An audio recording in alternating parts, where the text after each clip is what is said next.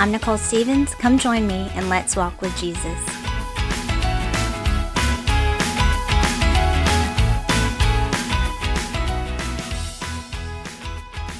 Hey, friends, how was your week? Uh, my week's been pretty good. We actually went outside about every day this week just to get out of the house because we're usually in the house um, doing school and whatnot. And so that's been really good. Uh, even in the days that it's been cloudy and whatever, it's just been nice to get some fresh air. And it's so funny how we forget simple stuff like that, but it's been really good. So I'm thankful. It's been really cold.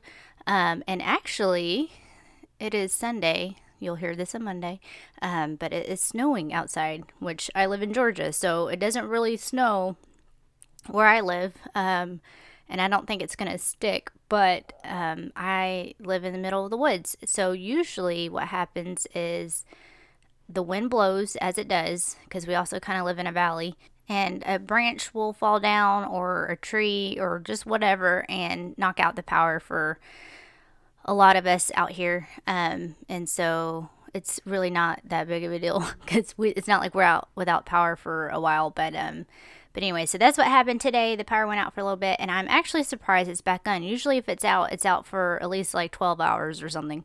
Um, and so, anyways, it's been um, kind of an exhausting night. The wind was howling. Things have been blown over all over the place. Uh, but uh, but hey, you know what? I think times like this really, for me, anyways, I'm really thankful. I always tell the kids like, hey, let's stop and thank God that we are inside right now. It's like crazy outside. It's super crappy weather and super cold and I am so thankful Lord, we just we usually stop in prayer and then like Lord, thank you for letting us be warm in here. Thank you for these blankets. Thank you for our family.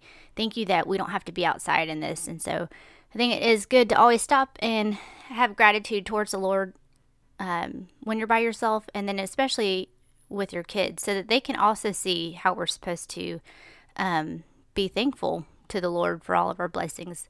Anyways, so I wanted to talk about spiritual declutter. I think when we're in the new year, especially, but anytime um, throughout the year, women, anyways, usually are listening and reading and um, watching all these things about decluttering your home. And I'm one of those people because we're Americans. We have way too much stuff.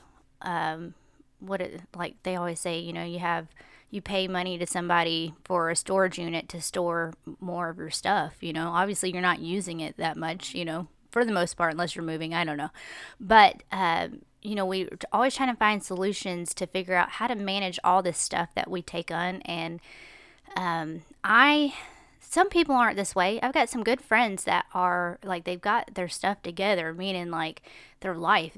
they know, hey, we don't need a lot of stuff. We're going to only keep what we need and maybe a couple other things. I am a hoarder. Um, I grew up pretty poor and we, you know, didn't have a lot. And sometimes the things that we d- did have, it's because, you know, churches gave it to us and whatnot. And I think um, when I moved out on my own, I was just like, well, I might need that, so we're going to keep it.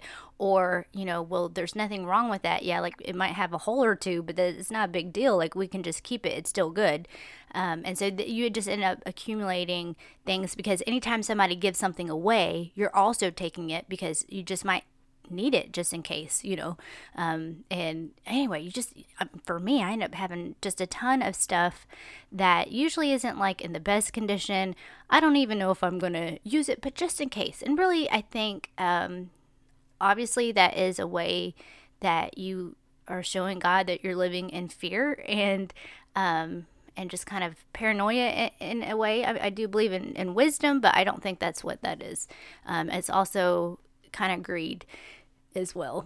We were having pancakes the other day, guys. I know I'm I'm all over the place today. I didn't even have coffee. Sounds like I did. Um, but my kids, my husband, he's so sweet. He made these like awesome pancakes. He's the best pancake maker ever. They're like really big and fluffy, and I think he like cooks them in a, a bit of oil, and so they're just like the best pancakes you ever had. So he made all these pancakes, and we didn't have a lot of syrup, it turned out. And I think the kids were about to kill each other over the syrup. And so, um, you know, the oldest brother uses it, And then the middle one is like, what the heck? Like, you're to use all the syrup. Like, you know, look how much you put in your pancakes. And then, uh, you know, then they were fussing with Josie using it. She's the five year old and whatever. And so, kind of having these silly conversations, they feel silly, uh, where you're talking to your kids like, hey, listen, you know, whose syrup is that actually? You know, it's God. God's like everything that we have is God's.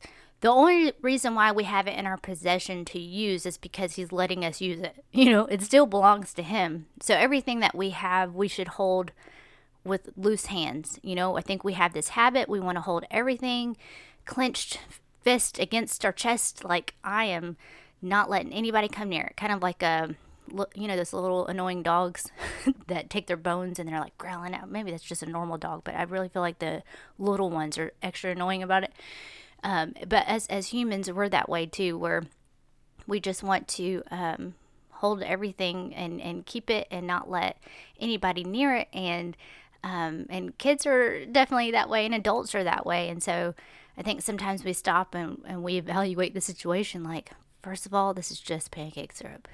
you know, there's kids that don't even have pancakes to eat, okay? like, and you're fighting over your luxury syrup to put on your luxury pancakes that, you know, it's not, this is not even a need. Um, and, you know, kids, they don't really quite get that, but, um, but having that conversation with them and then also, again, reflecting on your own life, saying, like, okay, so how many things am I holding with clenched fist? And not willing to let go because either I'm fearful something might happen, or even like I'm greedy, building up my own earthly kingdom here and all the things I want. Um, and so, anyways, I end up with, with a ton of stuff. So I'm listening to all these things like, okay, um, how can I make my home not so crazy, you know?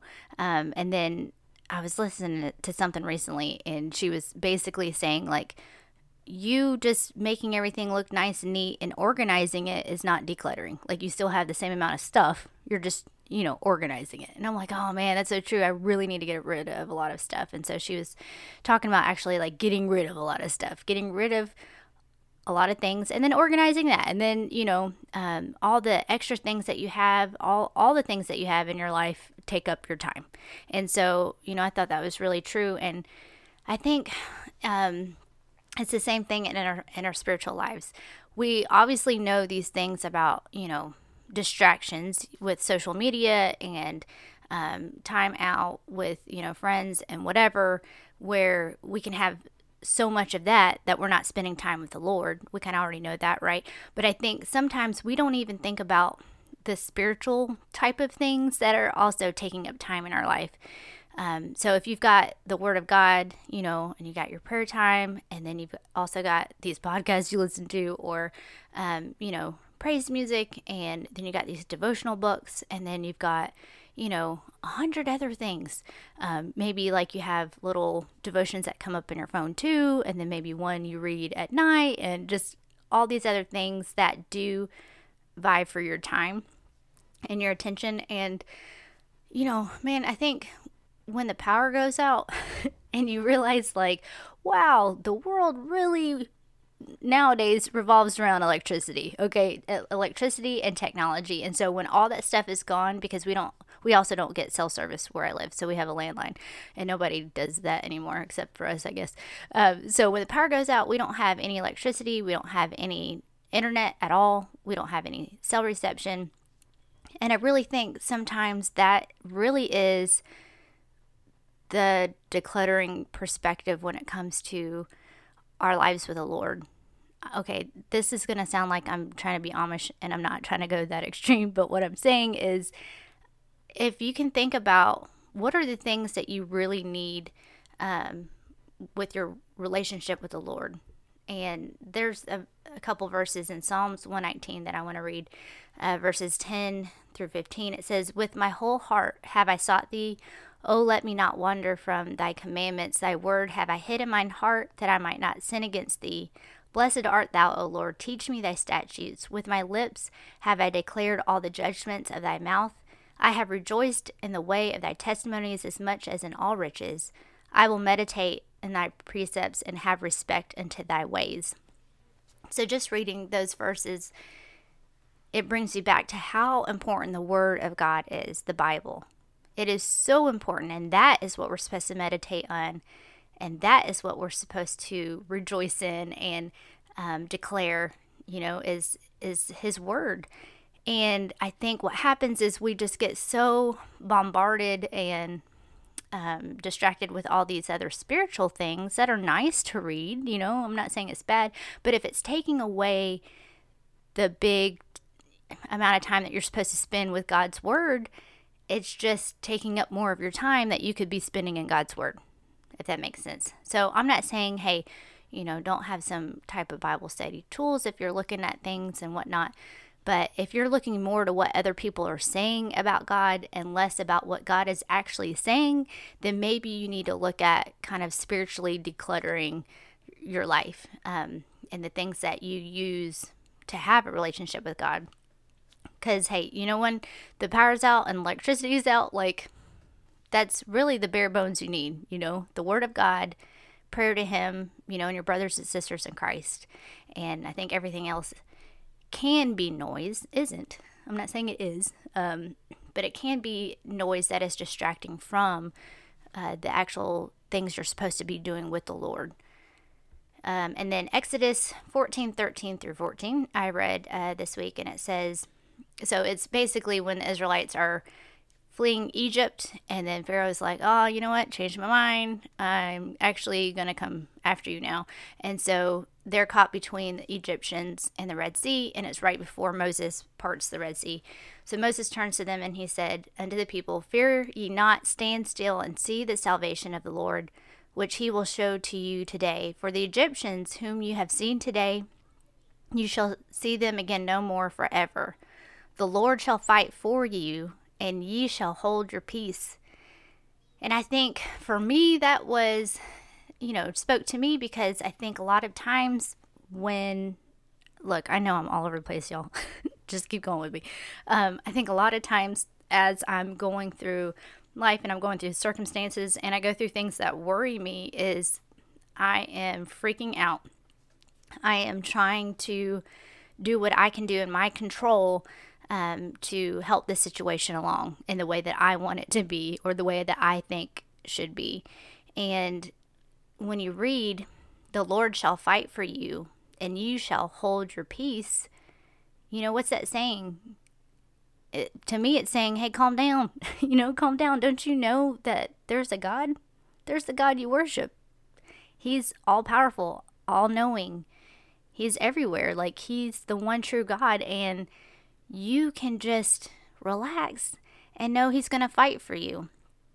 Um, and obviously, you do have to do your part. You have to, you know, make sure that you're under his authority. You know, you're in his camp where he is, uh, he's able to fight for you. But if you're, you know, off doing your own thing in the enemy's territory, that's going to be a little hard. So you got to make sure that you're following him. But I did read this commentary as we're talking about extra things um, by David Guzik. I don't know if that's how you say his last name, but um, he kind of breaks down that verse and it says, uh, Stand still. Moses told the people of Israel to stop. This is often the Lord's direction to the believer in a time of crisis. Despair will cast you down, keeping you from standing. Fear will tell you to retreat. Impatience will tell you to do something now. Presumption will tell you to jump into the Red Sea before it is parted. Yet, as God told Israel, He often tells us to simply stand still and hold your peace as He reveals His plan. I thought that was a really good reminder just to, again, you know, all that is is reemphasizing what the scripture is already saying, which is the Lord will fight for you. Just just rest in that. Hold your peace in that.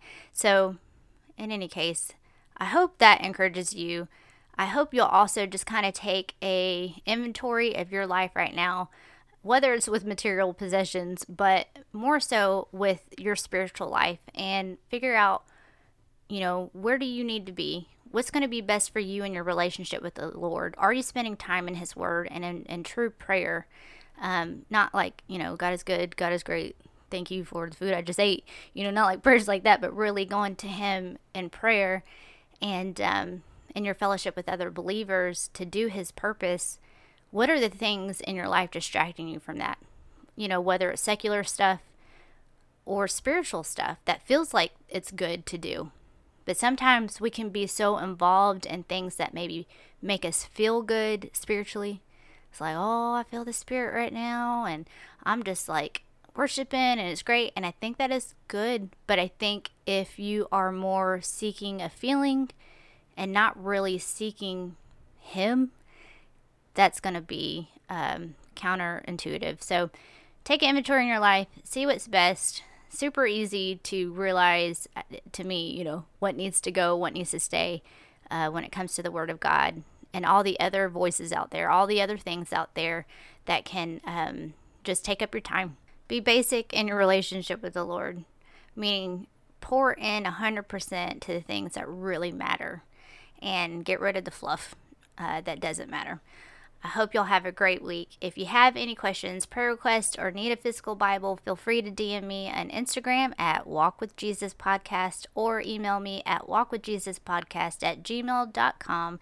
And I'll talk to y'all next Monday.